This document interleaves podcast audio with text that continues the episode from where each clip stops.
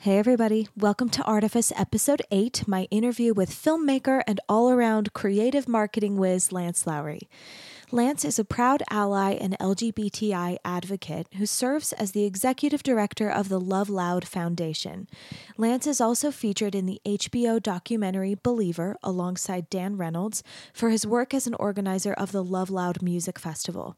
In this episode, Lance and I talk about activism through creativity, money versus personal value, and the joy of creative collaboration. Okay, enjoy it. Sometimes art feels like magic, pure, visionary. And sometimes it's brought to you in part by focus groups and algorithms. And the makers of art are no different. We're creatives, sure, but we're also salespeople. We need imagination and imitation. We need deep, meaningful connections. But we also have to network. Yep, even if you're an introvert. And that's my point. Balancing vulnerability with veneer is tricky, and it's a struggle we don't often share. So let's share. I'm Emily Merrill, and this is Artifice. This episode of Artifice is brought to you by Seedles. Seedles are rainbow bright balls of seed, compost, and clay that make growing wildflowers fun and easy. The team at Seedles wants to spread the word that growing wildflowers is the number one way to support bees. If you're anything like me, totally lacking a green thumb, you'll be glad to hear that Seedles has done the heavy lifting by designing their beautiful seed bombs to basically grow themselves. It's a gorgeously simple way to help our little pollinator buddies and work toward ensuring a sustainable food system for our future. Head to growtherainbow.com to see which Seedles will work best where you live and use promo code ARTIFICE, that's all caps A R T I F I C E, for lucky 13% off your purchase today. Do it. Um, okay, so I, I'm I'm glad you're here now because I'm getting a little bit better at this. I'm starting to feel more comfortable as an interviewer. Um, so I would like to start from the beginning and just talk about um, kind of like how creativity started to manifest itself for you, like as a child. Um, presumably, maybe you weren't into film like right off the bat. So, what were you up to? I I was that kid who was obsessed with dinosaurs and the way my creativity would manifest. I'd say there's two main things. I would draw dinosaurs from a very, very young age. Um, I, I would never consider myself a great artist, but for my age, I was always Yeah. a little too good at drawing a dinosaur that it was a little weird. um, and then I would also go out in my sandbox and I would use water with the sand and I would create little worlds. I'm sure most Yeah. kids did that. Well, Um, I don't know about that. Well, I would I would hope a lot of kids got to have that experience. that, Yeah. And I would I'd, I'd play with my dinosaurs and my my Star Wars action figures and whatnot out there, and it was just kind of my my chance to create something that was in my head. Yeah. and that was and this is actually the first moment where i'm actually reflecting on that realizing that was probably where i got my start with being Yeah. comfortable comfortable with trying to take things in my head and put them into real life Yeah, and it's like that that very first kind of storytelling impulse. Yeah. yeah that's that's a valid point i one i was always fascinated with stories uh, when i was a kid i read everything by in the sixth grade i read the lord of the rings trilogy six times Oh my gosh. like I, I just was obsessed with stories. I read everything. Um, I read The Count of Monte Cristo, Cristo in elementary. I, I, just, I read so many books and stories because I loved. I was like that too as a child. Yeah. yeah. I was like lost in my imagination all the time. Um yeah, in fact I remember like I was in maybe like like the 5th or 6th grade and I went through this like phase with my parents where they would like ground me from reading. We had like we had just moved to like a new neighborhood and they would like literally take my books and like lock them somewhere and be like you have to go play with other kids um it just made me want to read more um it was like my little contraband That's so Um, funny. but yeah I, I had like you know, my school library wasn't like that extensive, but like I had read like everything in the like sci sci-fi and fantasy like category, and then I was like, I guess I read Jane Austen now That's so because uh, I ran out of of, of the fantasy. fantasy and sci-fi. Um, That's hilarious. So so then what happened? So like I'd love to know kind of just like what's pivotal for you in terms of like creativity um between like your child and you're playing with your action figures and your dinosaurs and like maybe starting to think about pursuing film as a profession. Um, What's important in there? so I, I, I'm just a firm believer that being creative and creating is good for you. Yeah. regardless of what you are creating. And uh, because I, I think it, well, there's there's a number of studies that would show how healthy it is for your brain. Yeah. But I think it also is it, it helps you gain confidence. And I, as I look at my growing up, like say through to the point of like graduating high school, uh, being creative was one of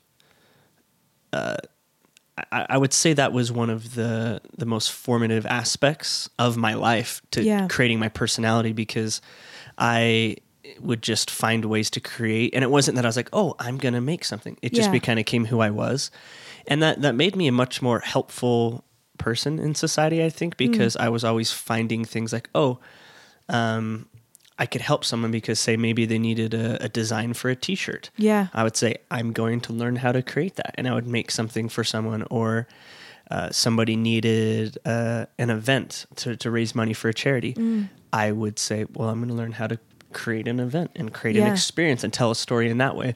And so uh, my whole life just kind of became about about creating and then I, I began to find different mediums that I was better at than Yeah. others. Um, I learned that you know I I loved drawing and I still do, Yeah. but I, um, my skill level is not have a that of I have a similar average. experience with drawing. I was like, this is fun, and but no. Not yeah Yeah. It's still fun and I love and I still do Yeah, it. I painted a those a few days ago.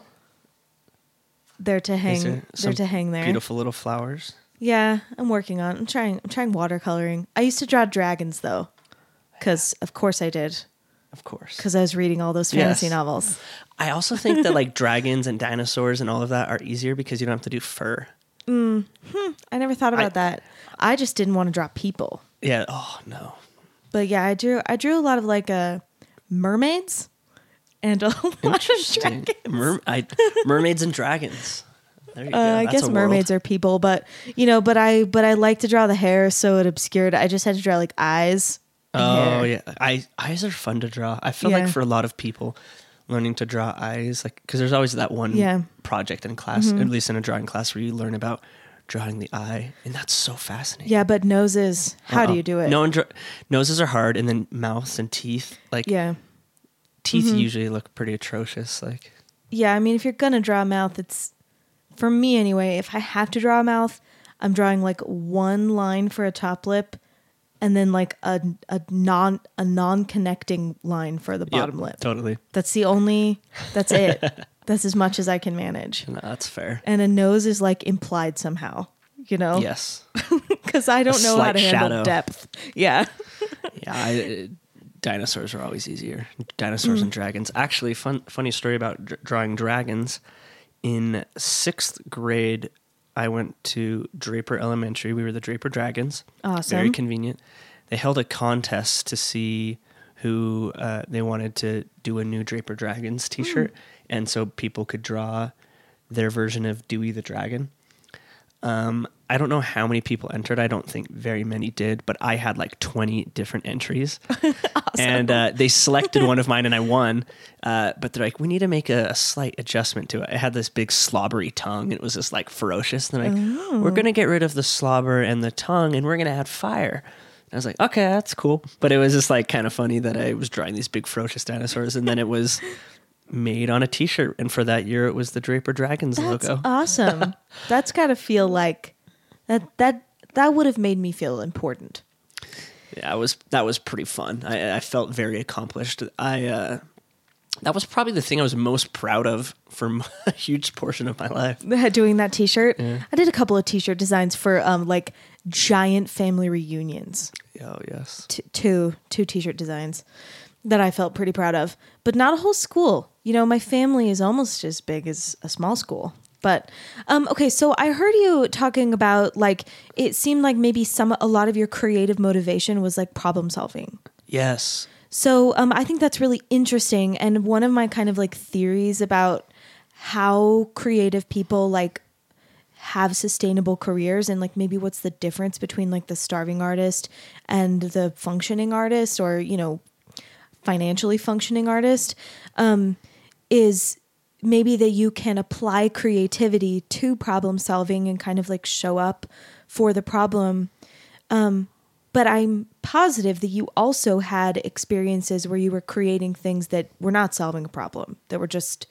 So, I mean, I don't know if I have a question per se, but do you have thoughts about kind of Yeah. which is which and whether they're different types of creativity or whether they like, you know, inhabit a different part of your personality? Yeah, that's interesting. I've never fully thought about that, but it makes a lot of sense as I'm thinking about it right now. So, with my my my career currently, where I'm running a nonprofit foundation, where we we we put on a music festival that has a lot of very obvious creative aspects from designing merchandise to messaging uh, to to video content to designing the experience Yeah. in, in, in in the festival. Uh, that right there is a lot of the more obvious creativity. But when I think about it, I'm I, I've also had to apply that to a, a a number of other areas when I'm working with with sponsors and brands. Uh, there's a lot of creative problem solving that comes into that. That is you, you may not usually think of areas like that where you would require creativity, but it, de- it certainly has. And um, I'm I'm realizing that I, I take a very creative approach to almost everything, Yeah. and that helps me uh, not get. Very rarely do I feel boxed in to scenarios or or trapped. That's a very rare feeling for me, and I think because I am when like the idea of when one door closes, um, another one opens. For me, it's like when one Yeah. door closes, draw another door. No, I feel the same way. Like I always hear people talking about like job opportunities and I'm like I don't understand. Just make it just make it. Just do the thing.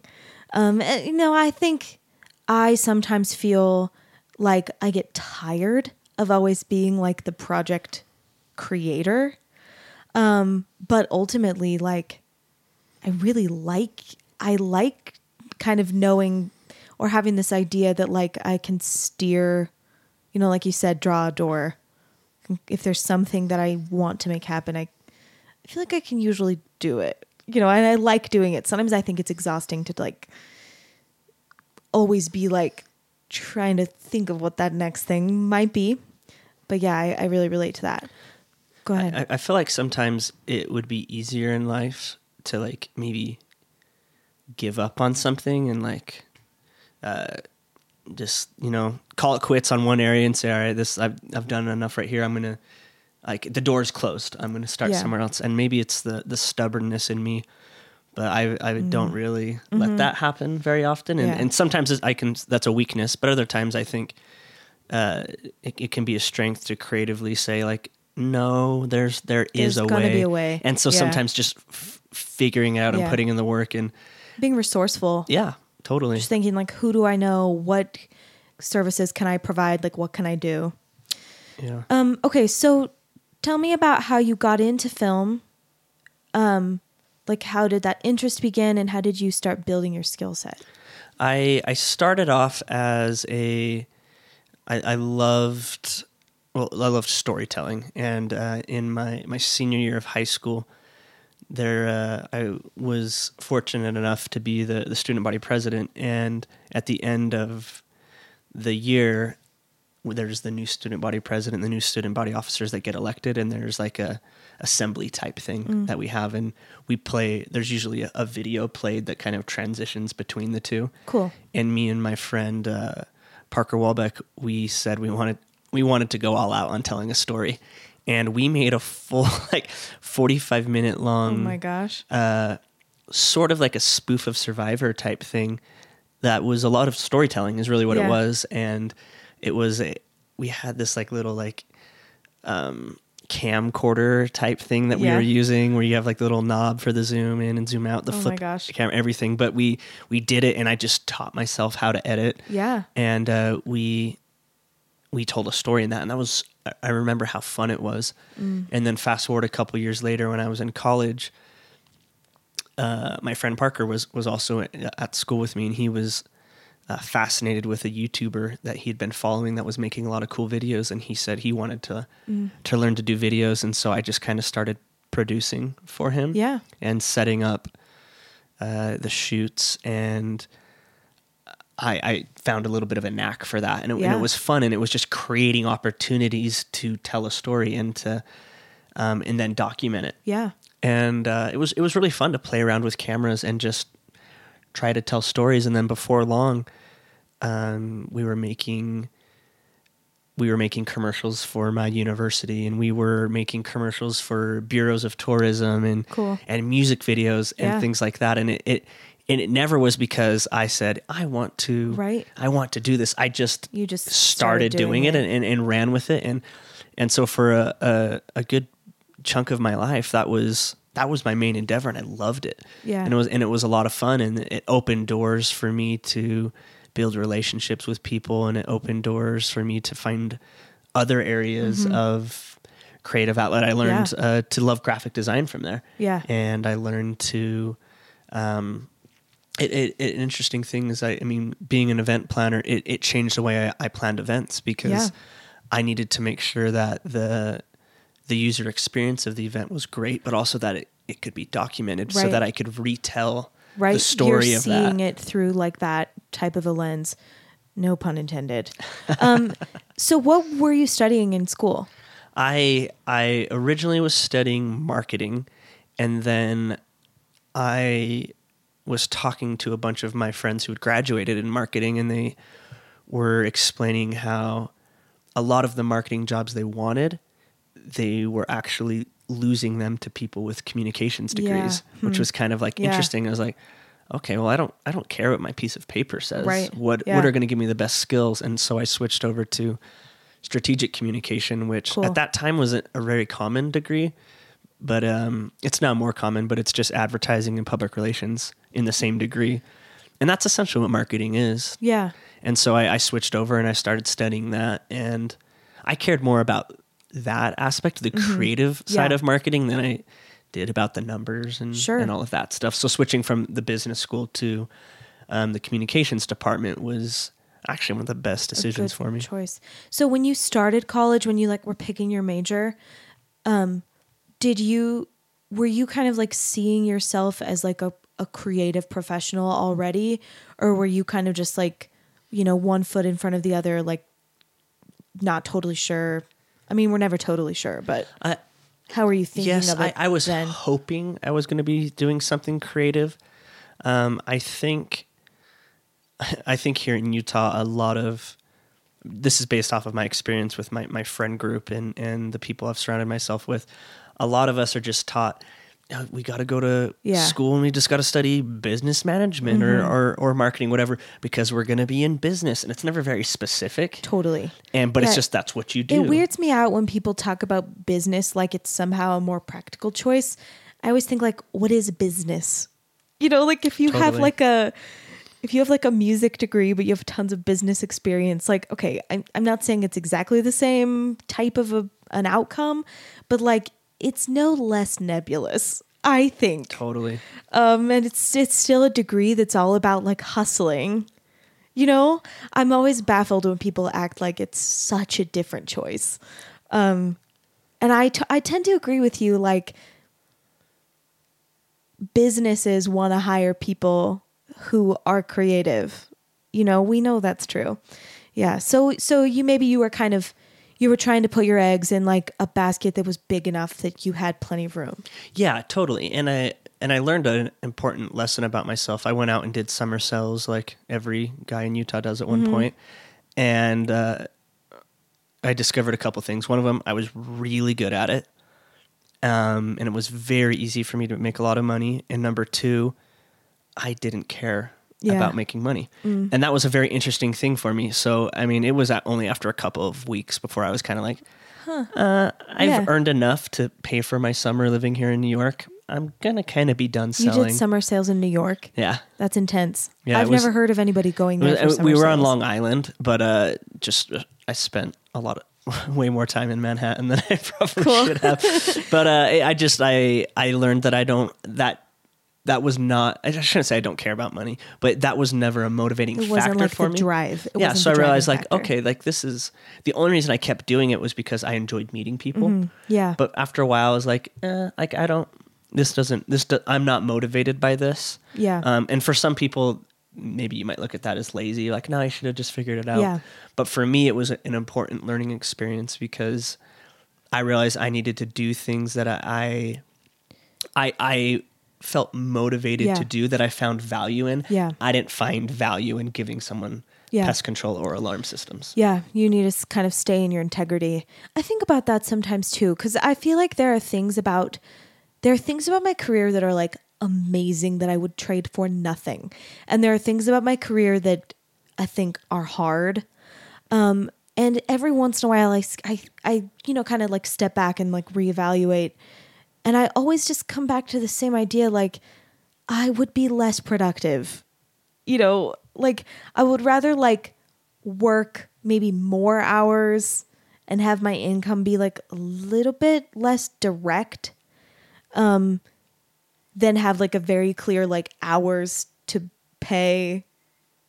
No, that's that's It- so true. I would get less and less productive like every day. I, I look at um, after we started uh, Love Loud, and I, I as I look back at the the amount of hours we would spend, I, I can't even count how many months were uh, filled with hundred hour work weeks easily, Yeah. and, and sometimes even more than that, which is just crazy to look back and say, you know, we slept for three hours and then worked again and slept for 3 hours. That's how it was like every day for weeks on end, but to me that was far more fulfilling than um far more fulfilling than when I was working 40 hours a week doing Yeah. something I didn't really care about and those 40 hours a week were way more tiring on me Yeah. than the 100 hours a week about something that I loved and something I would choose to be doing Absolutely. anyways I totally agree. Um, so when you you started doing okay, you switched your major and you were doing more film. Um, how did you kind of s- start to like make the decision or see yourself going down like like a like an art path or like a like a Yeah. cre- like a capital C creative path?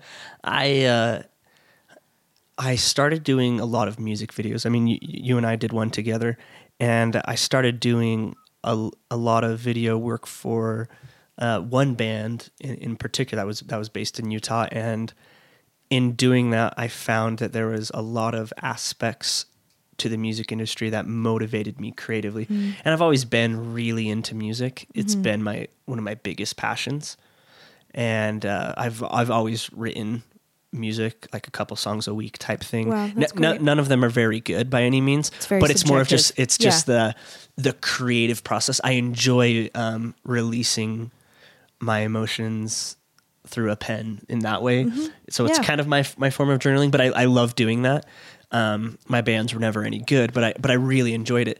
And then by working with um, uh, a local band here. They're called Foreign Figures.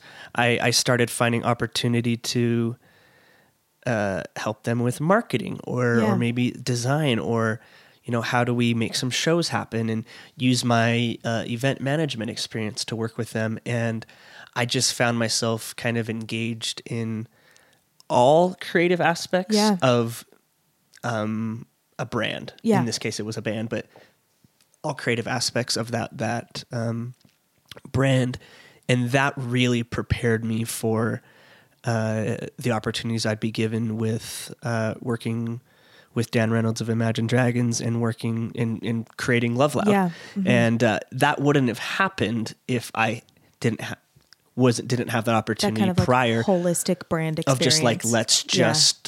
Mm-hmm. use my creative skills in every aspect and, and Yeah. find a way to make it work. Yeah, that's awesome. Okay, so before we talk about like how you're getting from like you know, working a lot with foreign figures to like where you are now. Um I I like to talk to people. I feel like I feel like lots of times artists have like you know, we have like our the stuff that we work through. Like you know, it's different for all of us. Um, maybe some I've, I've met a few people that like truly don't have like art baggage or anything like that. Um, but I I feel like you know the the public or our fans or you know wh- whoever our our students, um, they're looking at like our fully formed skills, which of course we're not thinking of as fully formed, but they're looking at kind of where we are now, and they're thinking like you know, he was always like that.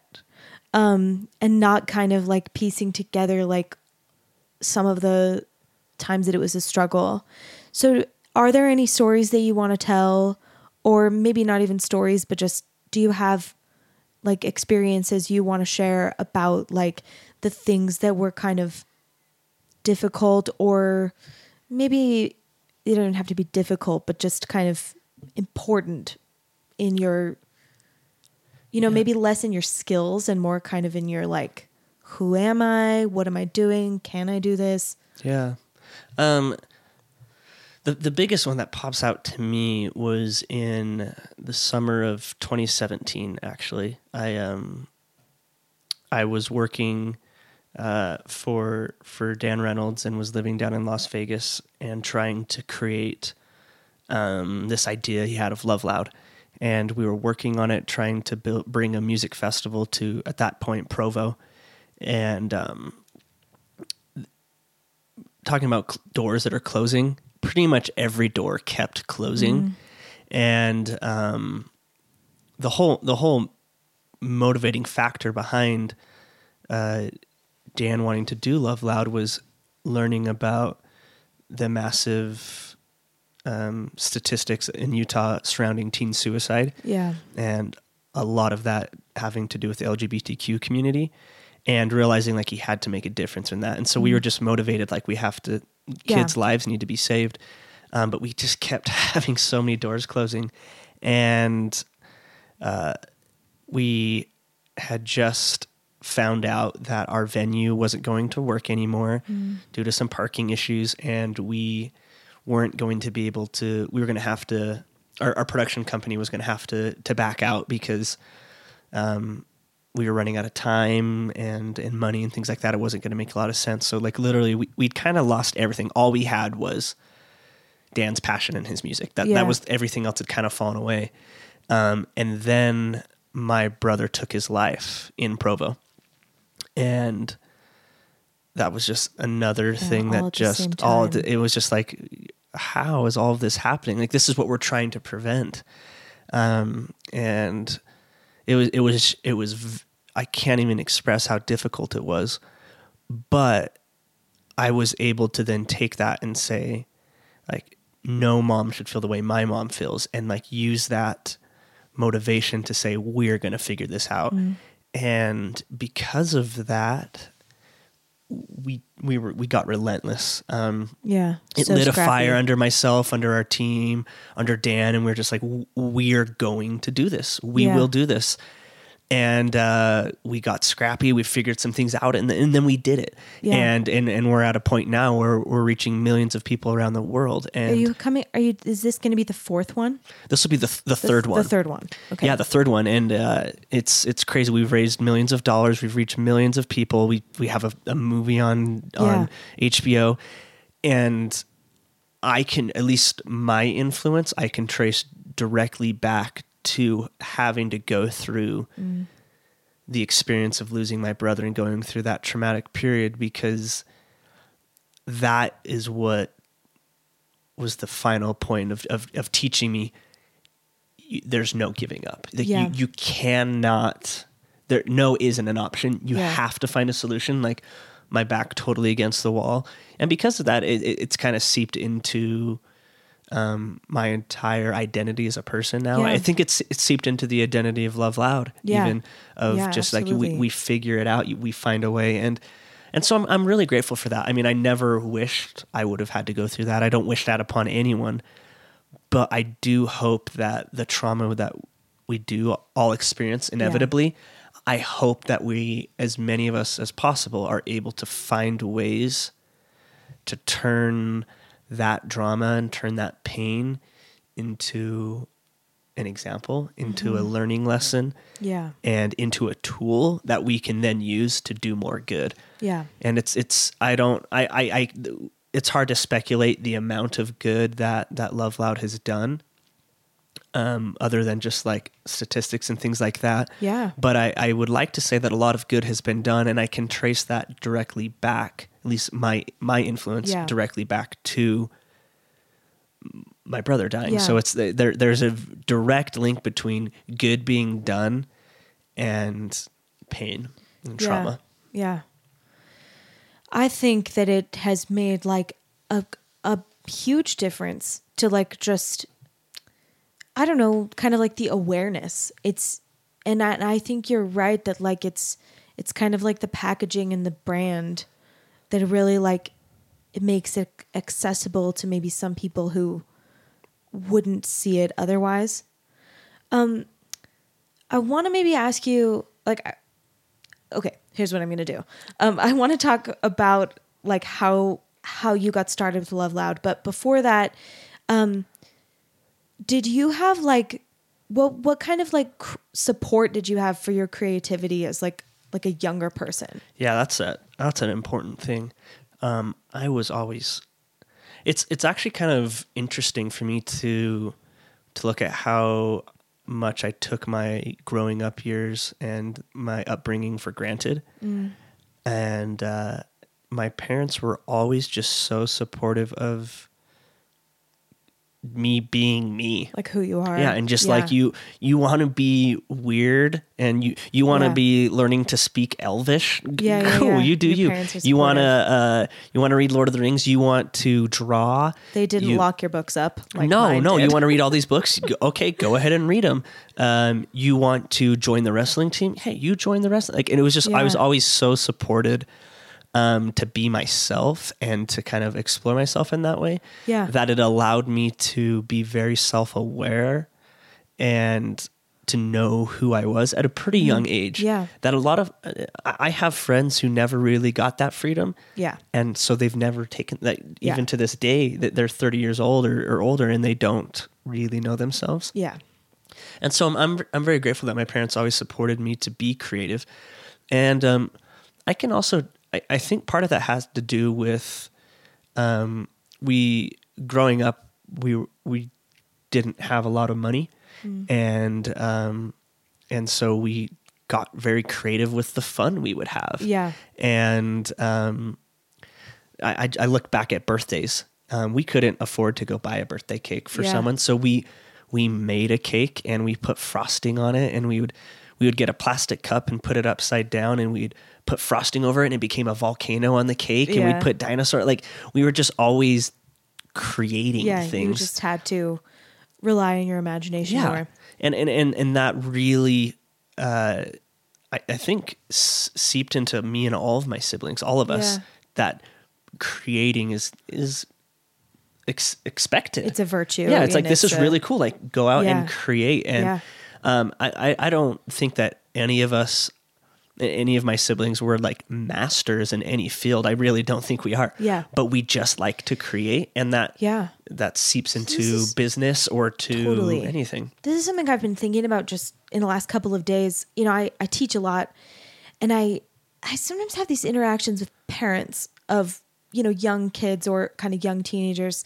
And the parents are they're like, now listen, I don't know if I want her to work on this because she's not really good at it. And I cannot understand that kind of mentality um, because I also just feel like that creativity, like, or even just the impulse, like the desire is enough. Like, that's the thing that matters. And, like, you know, I think it's, I think it's quite rare and I feel like you'll probably agree that a child is like some kind of a prodigy or that you see this like amazing talent in one place in a child, we just see like a, a little spark and we see like, you know, kind of feeling around. And I think it's so important to like just let children explore their creativity.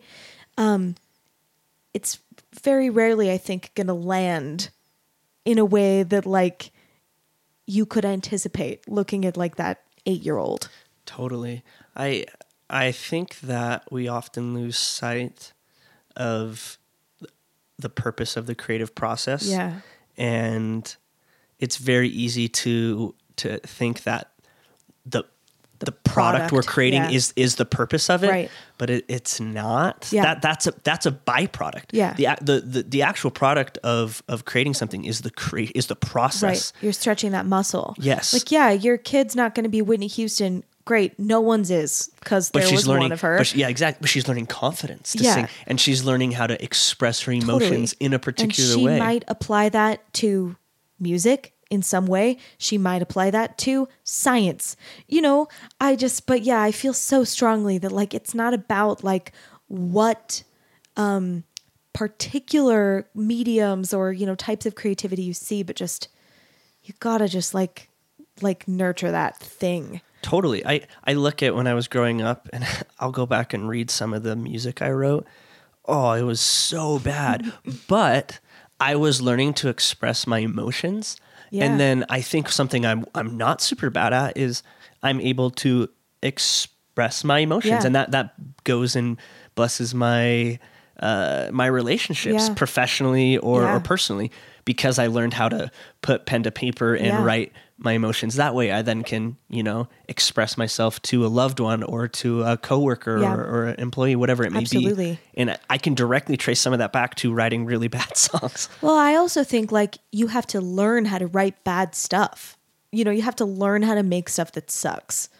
If you aren't comfortable, like if you haven't practiced making stuff that sucks, you don't get to make stuff that's great. Totally. You and when and I don't know how you feel now, but like if I'm writing something now, it doesn't start off great. Everything starts off sucking. Like that's but that's just the beginning. It's a draft. It's like, you know, but you have to like you have to get so comfortable with like going through that thing that you're like this might be nothing. There's a good chance this Totally. is nothing. Um okay, so let's hear the story about like how you started like how you got involved with the Love Loud project. So I was I was in the studio in, in Orem, Utah with uh, with the band Foreign Figures, and I got a uh, uh, a phone call from a number I didn't recognize, so I didn't answer, of course. Um, uh, and then I got a text like saying, "Hey, this is Dan Reynolds of Imagine Dragons.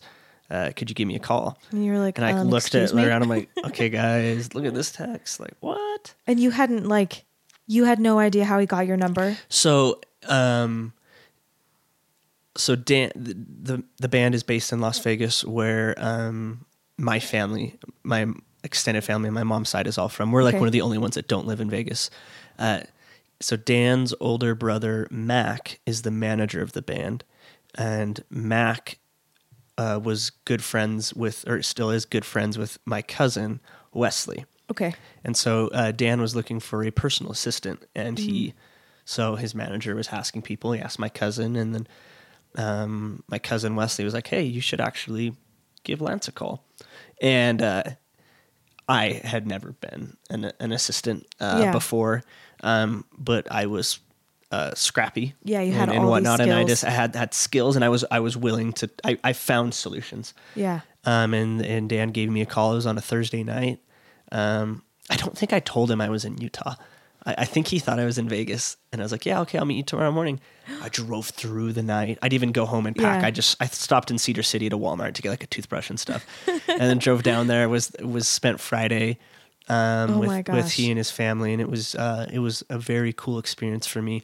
I remember I pulled up to you know this rock star uh, um, grammy award winning rock star's house and it was a small very very humble home Yeah. with a minivan in the driveway Wow. and i remember thinking Hey. this is the type of person. Yeah. Because honestly, the whole drive down, I was like, I'm not going to take this job, but I'm going to go there. Yeah. And I, it Well, was think when I pulled up. That's like kind of a special thing, just like that little sentence you just said. That even though you didn't know, you you were open enough to that, even just like the possibility of an opportunity. Totally. I don't think that's common. I don't think a lot of hmm. people do that. Maybe I, it's just me. I just always say I'm a very much a yes person. Like, I oh, just- I'll try it out. Sure. I think that's special. I think that's great. Thank you. So okay, so what happened? So then, I, yeah, I drove all the way down there, spent the day with he and his family, and I realized like, um, th- it wasn't just oh, this is someone I could work for. It was Yeah. this is the type of person I want to spend my time Yeah. around. This is the type, and it was really it, it was really impactful for me. And then I then drove back that Friday night, uh, packed Saturday, and was in Vegas by Sunday. Yeah, and like wow. I just I just said let's let's do it. Yeah. Um, lucky for me, my grandparents lived there, and they were my grandpa let me uh, to live at his house, so like Yeah. I, I was able to make a, a a quick decision like that. Mm. Um, and then almost immediately we started working on. Dan explained to me this idea he Yeah. had and how he had just gotten back from going to Utah and to down to L.A. Is he Learning- is he from Utah? No, the band when he was uh, up here for school, the band got started in Provo, Okay. and they did shows at like the Velour. Okay. And, well, I and- knew that. Um, my husband used to play with Andrew Tolman. Yeah. Who was in the band at the beginning. So, Yeah. but I wasn't sure if they were all here at some point. So, okay. So he was up here for school. yeah up, up here for school and they were they were playing stuff and then they won it was a it was a battle of the bands or something like that which they were able to i think they got maybe it was like $2000 might have even been less but enough that they're like okay we can move the band to vegas now and so they went Yeah? down there and Wow. they they were pursuing it and then that, that's where they they kept going but uh so i was able to go down there and live with him and, and or live live in vegas and Where I interrupted you, he had come up. He he.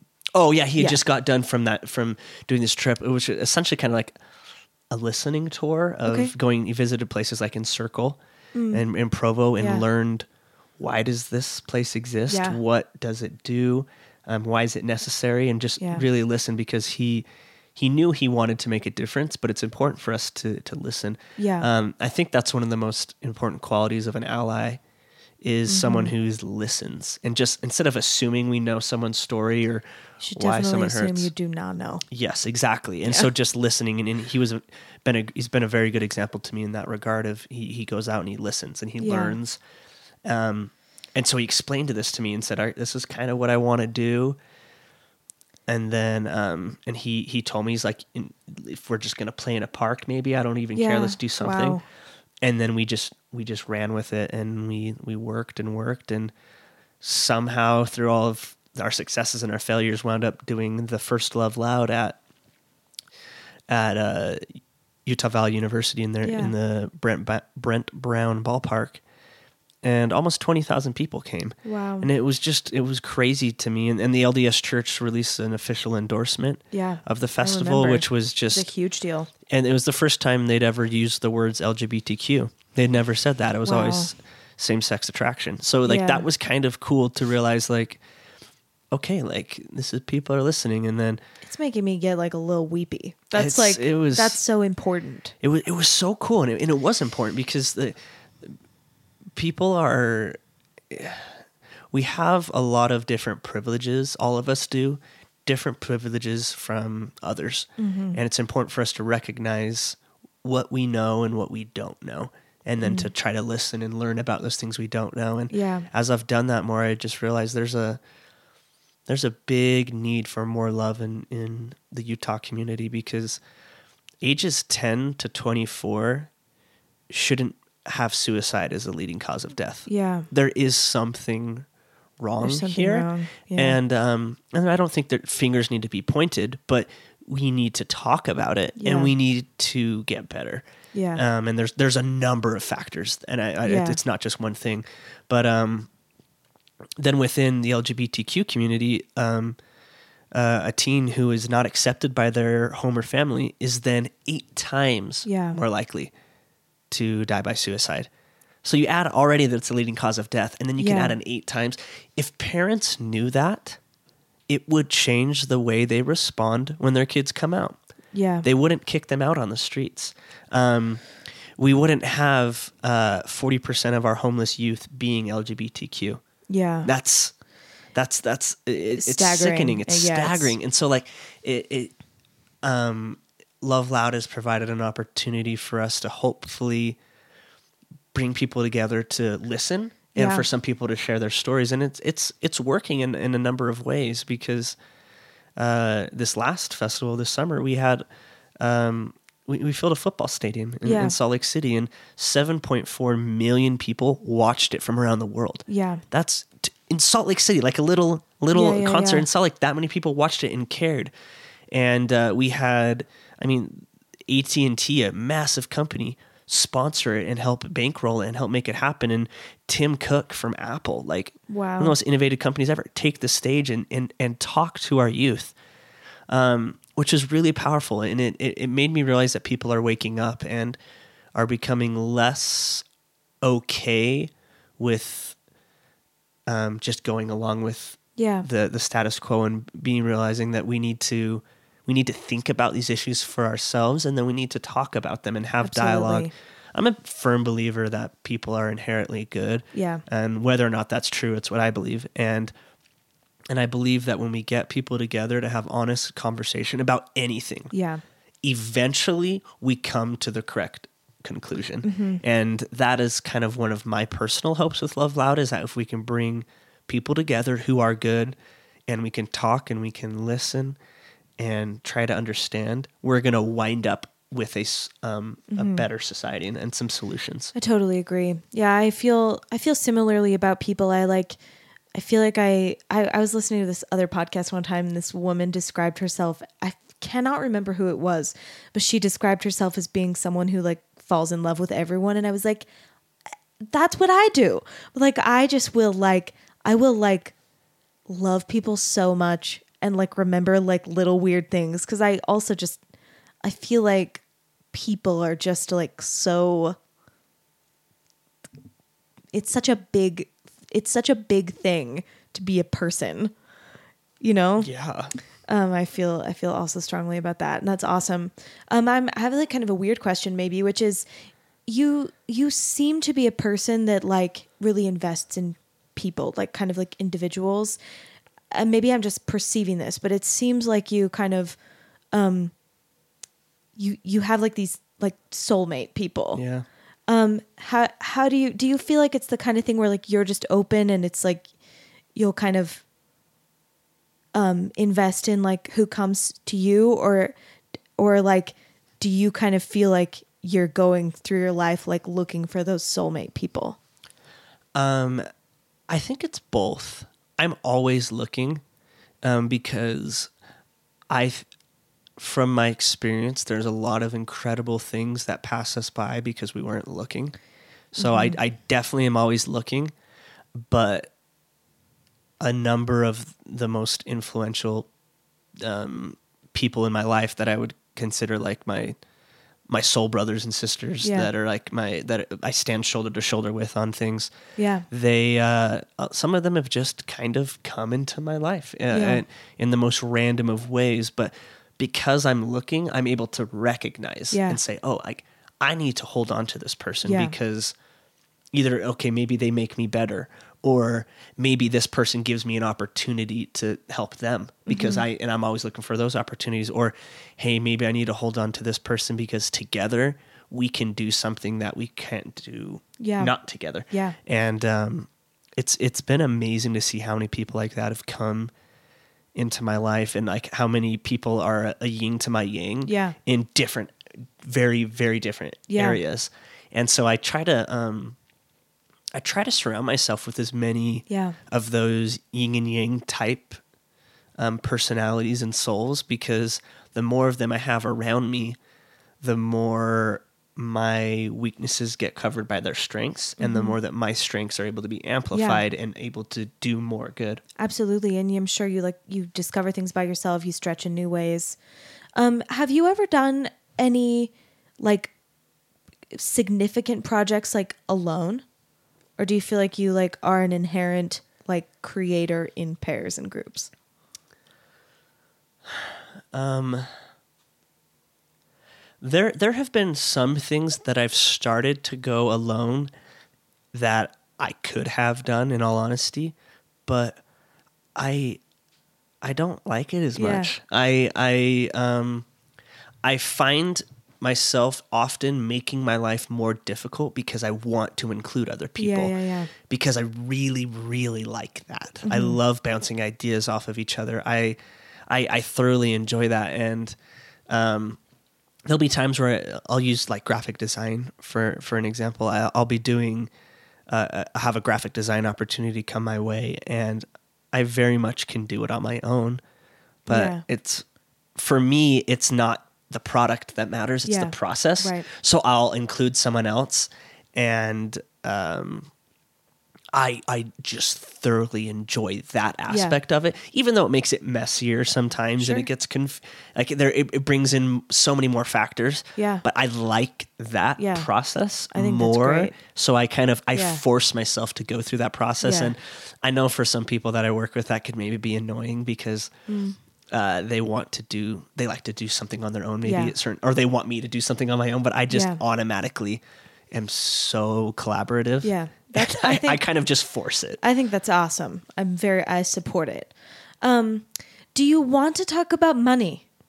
Like sure yeah Okay. What do you want to say about it? I mean, I think my my the thing that I like the conversation I want to have is like just, you know, how do you make money? Um I'm interested in like it, the thing that I'm interested in kind of like a big picture way is like what's perception versus reality and like, you know, what are the things that like, you know, someone listening might be like, "Oh, really?" and it, and I really anything you want. Yeah, I, I think uh, I'm, just thinking of a couple random aspects. Like, um, I'll have people assume that because I am engaged in quote unquote important things or that I'm doing big things or mm-hmm. whatever, that, oh, he must be so rich or he's making a lot of money or mm-hmm. he's on a red carpet or he's in a movie, so he's making a lot of money. And it's like the reality of it is like, I'm like, I've been living with my parents, you know, and I'm I uh, struggle to d- afford food and things like Yeah. that. Like I've been the the struggling artist, like um, for most of my life, and uh, it's it, I think it just comes down to you have to decide what motivates you. Mm-hmm. Granted, there's certain things we need we need to be able to afford food. We need to be able to afford Yeah. rent. Some of us have Yeah. to support families. I don't mean to take away from that. Oh, no. But my my motivation has always been I want to do things. I want to add the most value I can to this world. To the world. And Yeah. as as maybe cheesy as that sounds, that's literally been my guiding my guiding point for Yeah. every decision. And so I just I've just been following that and it's been really hard financially a lot of times. And I'm I I don't think talking about our finances should be taboo. I I, think it should be so much more open. Um, a lot of studies also suggest that that's healthy. Yeah. Um, and so I I I don't mind talking about Yeah. those things, and it's been um, important too because I it's made sure that my motivations remain pure for Yeah. the things that I'm doing, Yeah. particularly with like Love Loud, um, that I'm I'm doing it because I honestly believe it's where I can add the most value at this point in my life, and um, and so it's been like it's it's been really interesting to just keep using that as my guiding Yeah. uh, thing because it's really difficult at times, but things do work out. And and the most important thing is I've never, I don't ever. There's a couple times where it's been really hard, but I I tend to not feel poor because I. I'm getting so much value in life. I'm getting. I'm feeling fulfilled. like we said before, you're like rich in relationships. yeah. Um, I think that's something I also wish we would talk about this more of this idea of like success is not like linear. There's like there's like um perceived success or or there's the success of like who are your connections and there's the success of like who are your fans. Um and then there's the success of what is in your bank account. Um and for creative professionals, I really think across mediums, those, you know, I'm sure we could add more categories, but rarely are they overlap overlapping. Um, and I, I'd love for us as like creative professionals to just be more open about like what are the types of success that we are like motivated toward. And I don't think it's like you pick one and you leave the others, but maybe like you you would fasten your cart to like one. Oh, I no, I think that that's very important, and um, I will say that there are people who are very good at finding ways to monetize their life. Yeah. And more power to them. I think that's incredible. I am not good at that, and I'm sure I could have learned to be far better at it, but I've just never cared. And, Yeah. and I'm not saying that's the best way to do it because I know there's great ways Yeah. to monetize your life and to, you know, be adding value and doing Yeah. good. I I I, I want to make sure that I for people who want to do summer sales or, or doing things like that, or people who want to be making money, I, I'm not saying that that is bad. No. Um, Yeah, it's just not it- my motivation, and so that's from my experience. It's not my motivation, but I, I would say that It's also possible that motivation kind of shifts. oh, totally, no, that's very so- true, and and I think we should. ah, that's a whole nother topic, that's what I but I think we need say, to be oh, very. we need to provide opportunity for people to learn and grow and change. Yeah. Um, we do not offer paths to redemption in our society very easily. We're very Oh, quick to condemn and, and and sometimes worthy of condemning, but then we don't let that pe- person change. I and it's like agree with that so I look much. at who I was ten years ago in high school, and I'm like, ooh, in a lot of ways. I look at who I was yesterday in some aspects, and it's like, but I'm not that person. I'm the person I am today. Yeah. and I hope to be judged on the person I am today. But in order to do that, I have to be judging people on who they are today, not I who they agree were. with that so much and thinking about people's intentions and thinking about their context and that's why like I'm so interested in these stories. Like I want to be having these conversations because I want people to have an opportunity to be like yeah you know I'm motivated by this or or I'm motivated by that or I used to be motivated by this and maybe sometimes that motivation is really pure. Maybe sometimes that motivation is fear. Maybe sometimes that motivation is just like I don't know, curiosity. Um, but I think from the outside, sometimes it looks like because we're creative professionals, we're really in control. Like we're really, we're like, we're like carving this path. Um, and, and gosh, like, I don't think any of us feel that way. No, like so many times it's just like we're just floating down a river sometimes, Yeah. and it's more of like we're in a raft. Yeah. it's just kind of going where the and water something goes. floats by and you can reach it. And you're Yeah. like, I'll take, I'll grab that. Yeah. So so I think a lot of time life is that way. Um, probably more often than I'd like to admit. Um, but then the flip side to that coin is um, that we should do a better job at telling our story. Um, The better we are at telling and showing who we are, the less we have to rely on others to assume who we are. Absolutely. And so I think we can do a better job of doing that in an honest way, not in a Instagram a filtered way. way, yeah. not in a. Uh, I love Instagram, nothing against that, but like we often try to filter our life and say, "Oh, I'm going to share this." I think we can be do a much better job of being honest about who we are, and honestly telling our stories, and then, um, then you. I, I think when I've done that, I have found that those type of people get drawn to me too, and I find Yeah. myself surrounded by other honest people.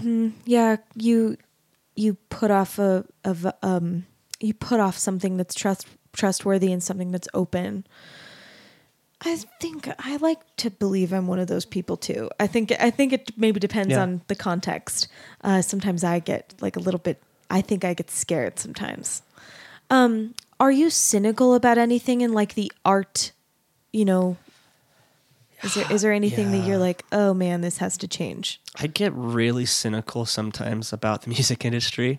yeah Um, I'd love to hear about I that. just I get um,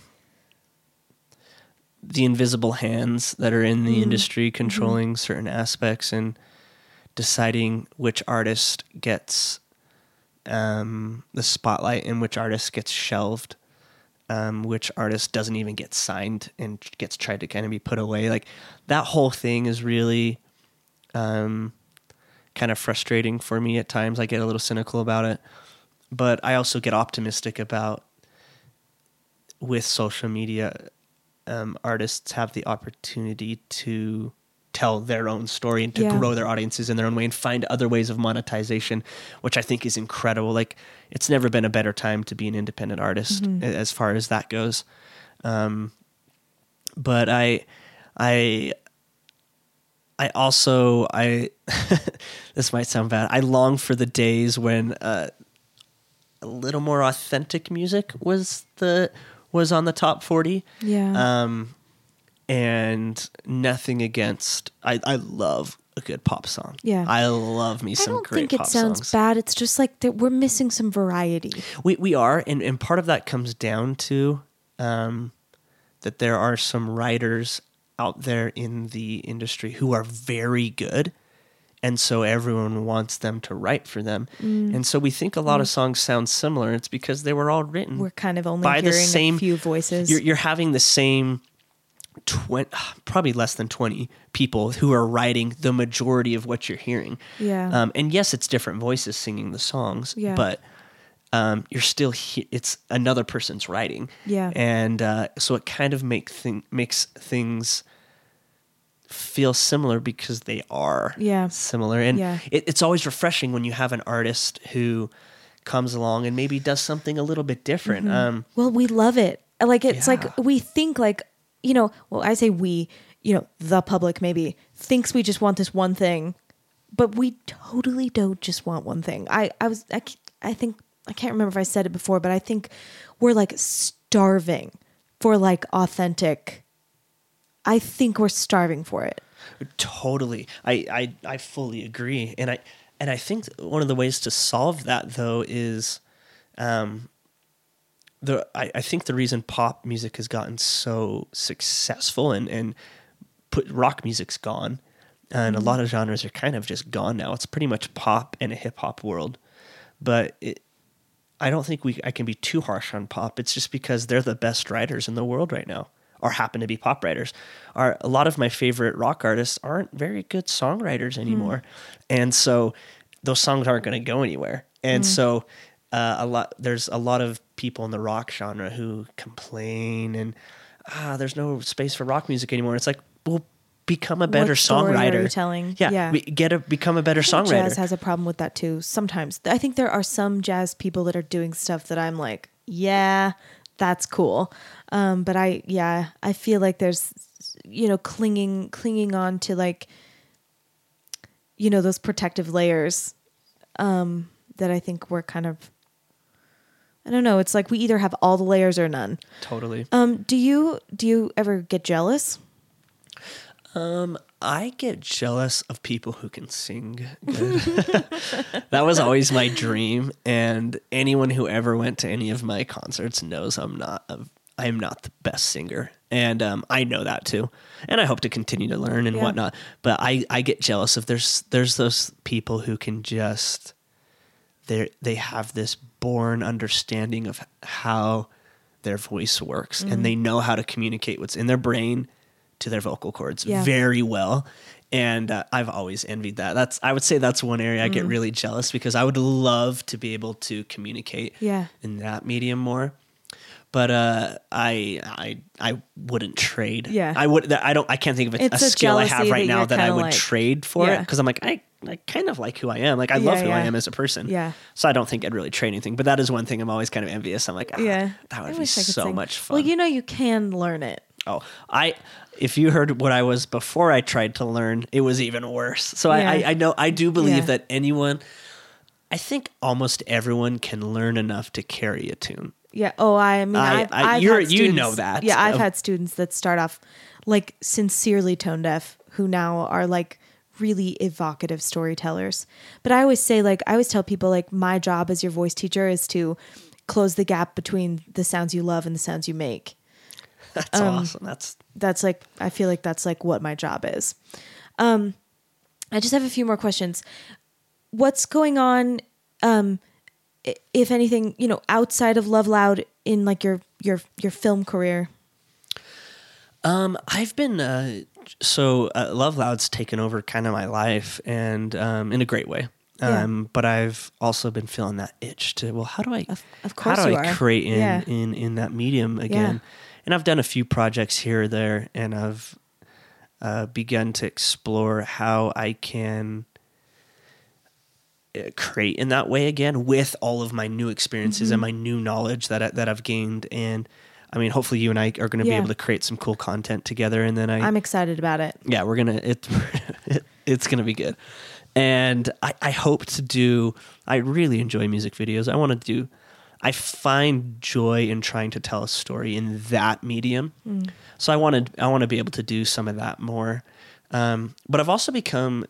I mean, although I'm not creating as much anymore, I've become a much better student of film and storytelling. I um, I I try to pay attention to the way stories are told in movies. I, I a lot in TV shows now too. I, I've gone back to some of my favorite shows and rewatched them and tried to learn why was this so good. I think Breaking Bad was one that I, I went back to and was like, wow, That show like, did something like kind was of groundbreaking. incredible. Like Vince Gilligan, that he, did an incredible job. I mean, the acting and the characters were all amazing. But I, I I went back and rewatched that and tried to learn why it was so fascinating. And I'm rewatching Game of Thrones right now and trying to learn why they're so fascinating. And one thing that stood out to me is the importance of uh, characters, quality characters yeah. that you can relate to. And I and I've tried to figure out why I can relate to such a like broad variety of these characters that I see myself in. And I Mm. think it's because some of the best written characters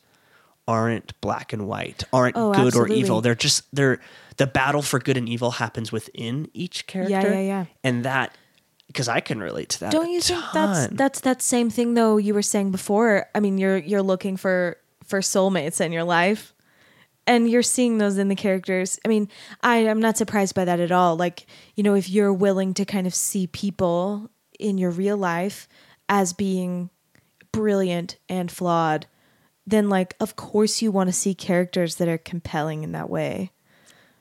No, I think that that's totally true. I've become a much better, uh, a much better boyfriend and romantic partner once I adopted that mindset of accepting. First off, accepting myself that I have the good and bad. I've always seen the light and the dark within myself, but then ex- ex- uh, accepting that in in my partner and realizing that like, oh, they have good and bad too, and Oh, yeah. and they're a character, and I love them for their character, not just for the light. Yeah. and Yeah, you can't mythologize people.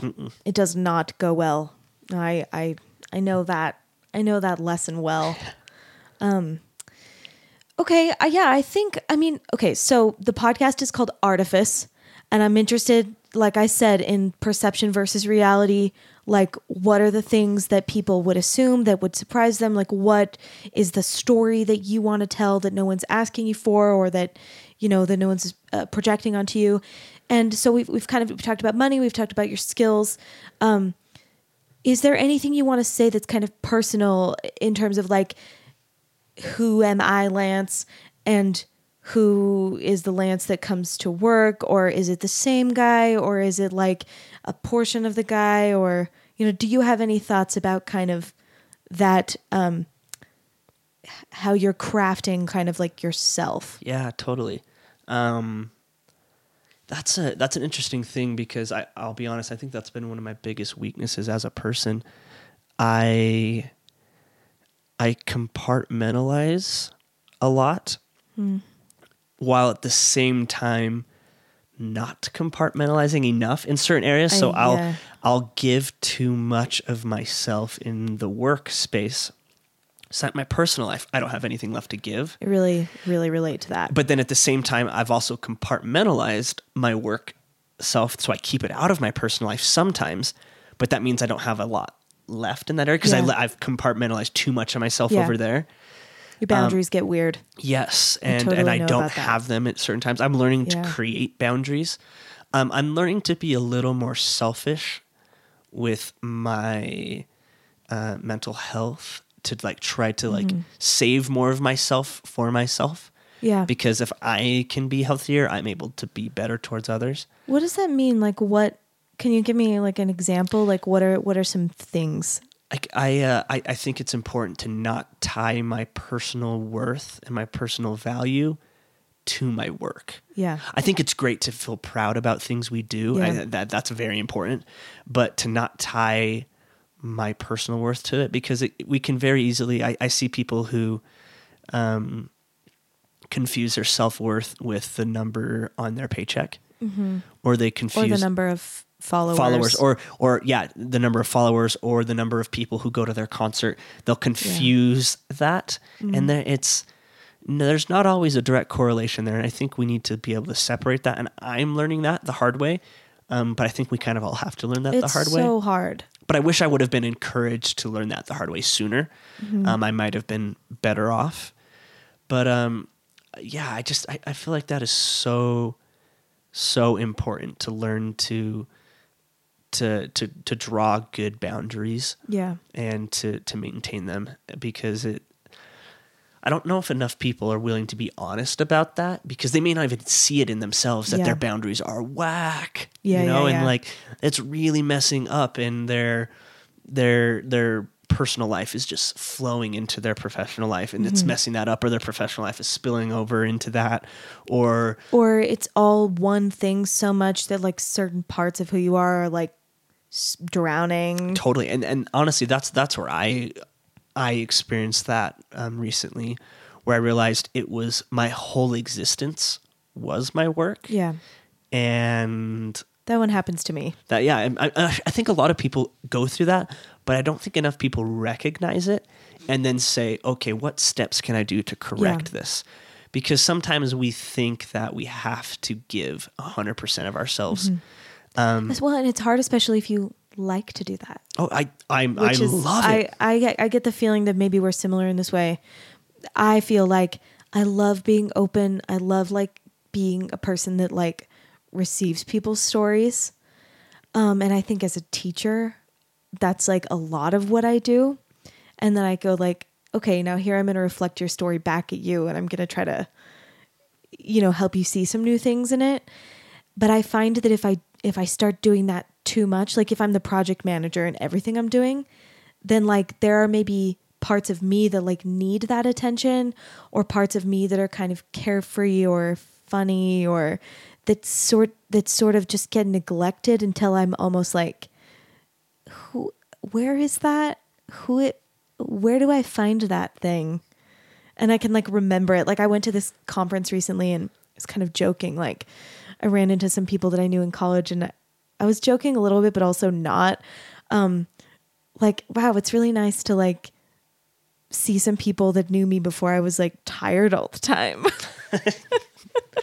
that's yes very relatable because it starts to just like or if you're always showing up in your like i'm the boss right now even if you're like a real nice fun boss if that's like always kind of the posture that you have to have like where does like the floppy version of you live Yeah, I, I found that I, I had to be turned on so much in my life. Like, like I've had to be Sure. on game game mode that I I didn't know how to turn off, and, Yeah, and I yeah, can yeah. think that that's important.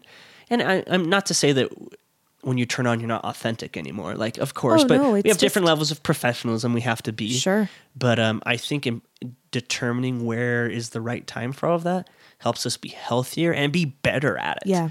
Because sometimes if you're not really good at that, then it just it gets blurred and becomes becomes mushy. have you had an experience where like you work with someone a lot and you kind of start to realize like i need for this person to get to know like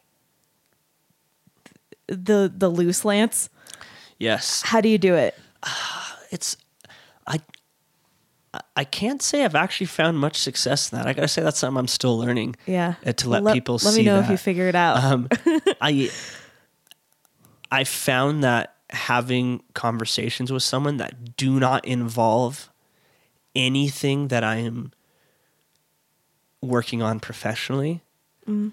Is it's very difficult because those are the things I like to I'm I'm in everything I'm engaged in professionally things I want to do. Yeah. So it can be very hard to, to get rid of that. But I found as I do that, I've just I've forced myself a few times Yeah. to just say, okay, anything I'm engaged in professionally is off topic, like is Yeah. off the table, cannot be discussed. And it's made a, um, made me have conversations with some people where we talk about things that we never would have gotten to Mm. because we would have been entrenched talking about this creative project I've got going or this Hmm. Yeah. thing, and like kind of putting those aside and being like, let's talk about um, a story from your past. And we, we like Yeah. I, we've gone down some crazy, crazy paths Yeah. where we're talking about toys from our childhood, Yeah, or we're talking about funny commercials or um, favorite types of breakfast cereal, which might seem silly, Yeah. but it's in having conversations like that with people that aren't about work Yeah. that you get to see the way someone is when Yeah. it's not about Well, and it- work. I imagine it helps you to kind of like remember who you are when you're not working. Mm-hmm. I really struggle with that sometimes. Like sometimes I just think like, is that is that other is that Emily still in there? and like you said, it's not like it's not like the Emily that shows up is not authentic.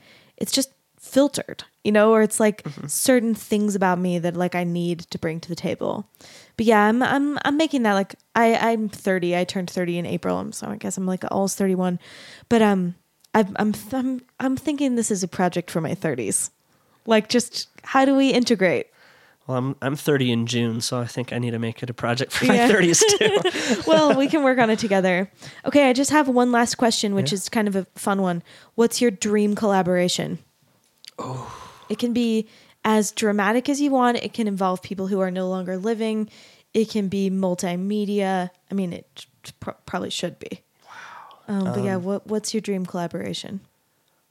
Whew. Yeah, I've never thought about that. Um, can I have multiple answers? Sure, say whatever you want. I would love to make a Nike shoe.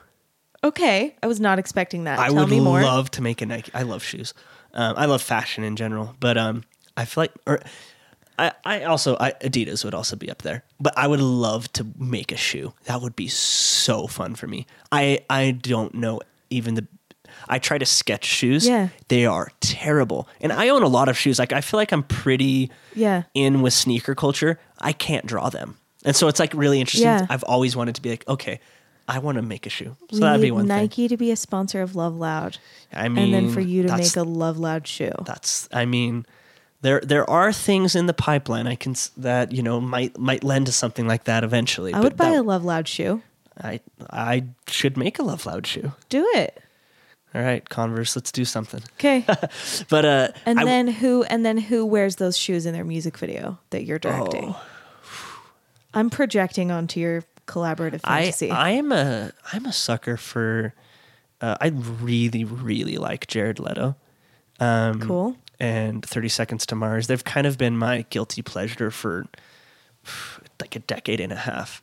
Um, it's always a little bit too dramatic, maybe a little too self-important, and I Mm. kind of like like the, the the person who wears sunglasses inside. Yeah. It kind of sometimes the songs remind me of that, but it's kind of fun to be that Yeah. persona sometimes. But yeah, I would say a, a 30 Seconds to Mars music video or Bruno Mars. Mm-hmm. Bruno Mars would be sweet. Yeah. I'm taller than Bruno Mars. How crazy is that? I'm Yeah, pretty short, but I'm even taller than Bruno Mars. Um sometimes I think about the people that I'm taller than.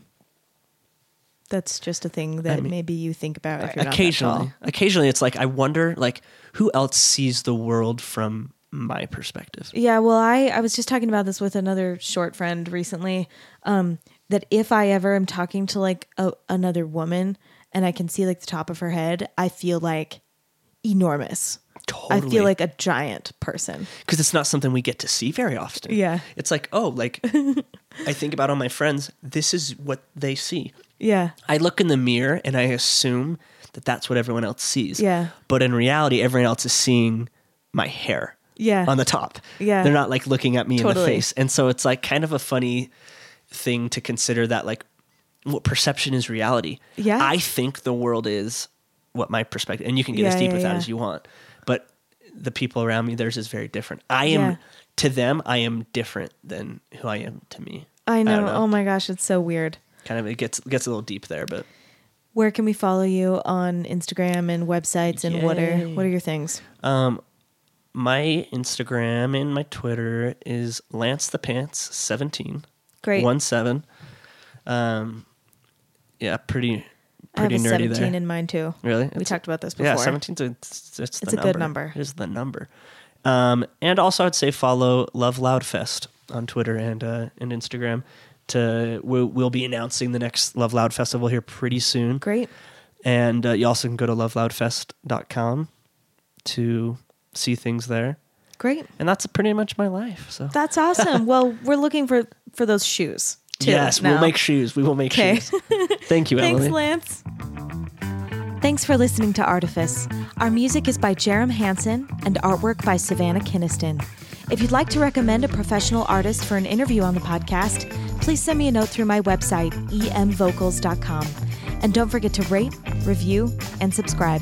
Thanks again. Have a great week.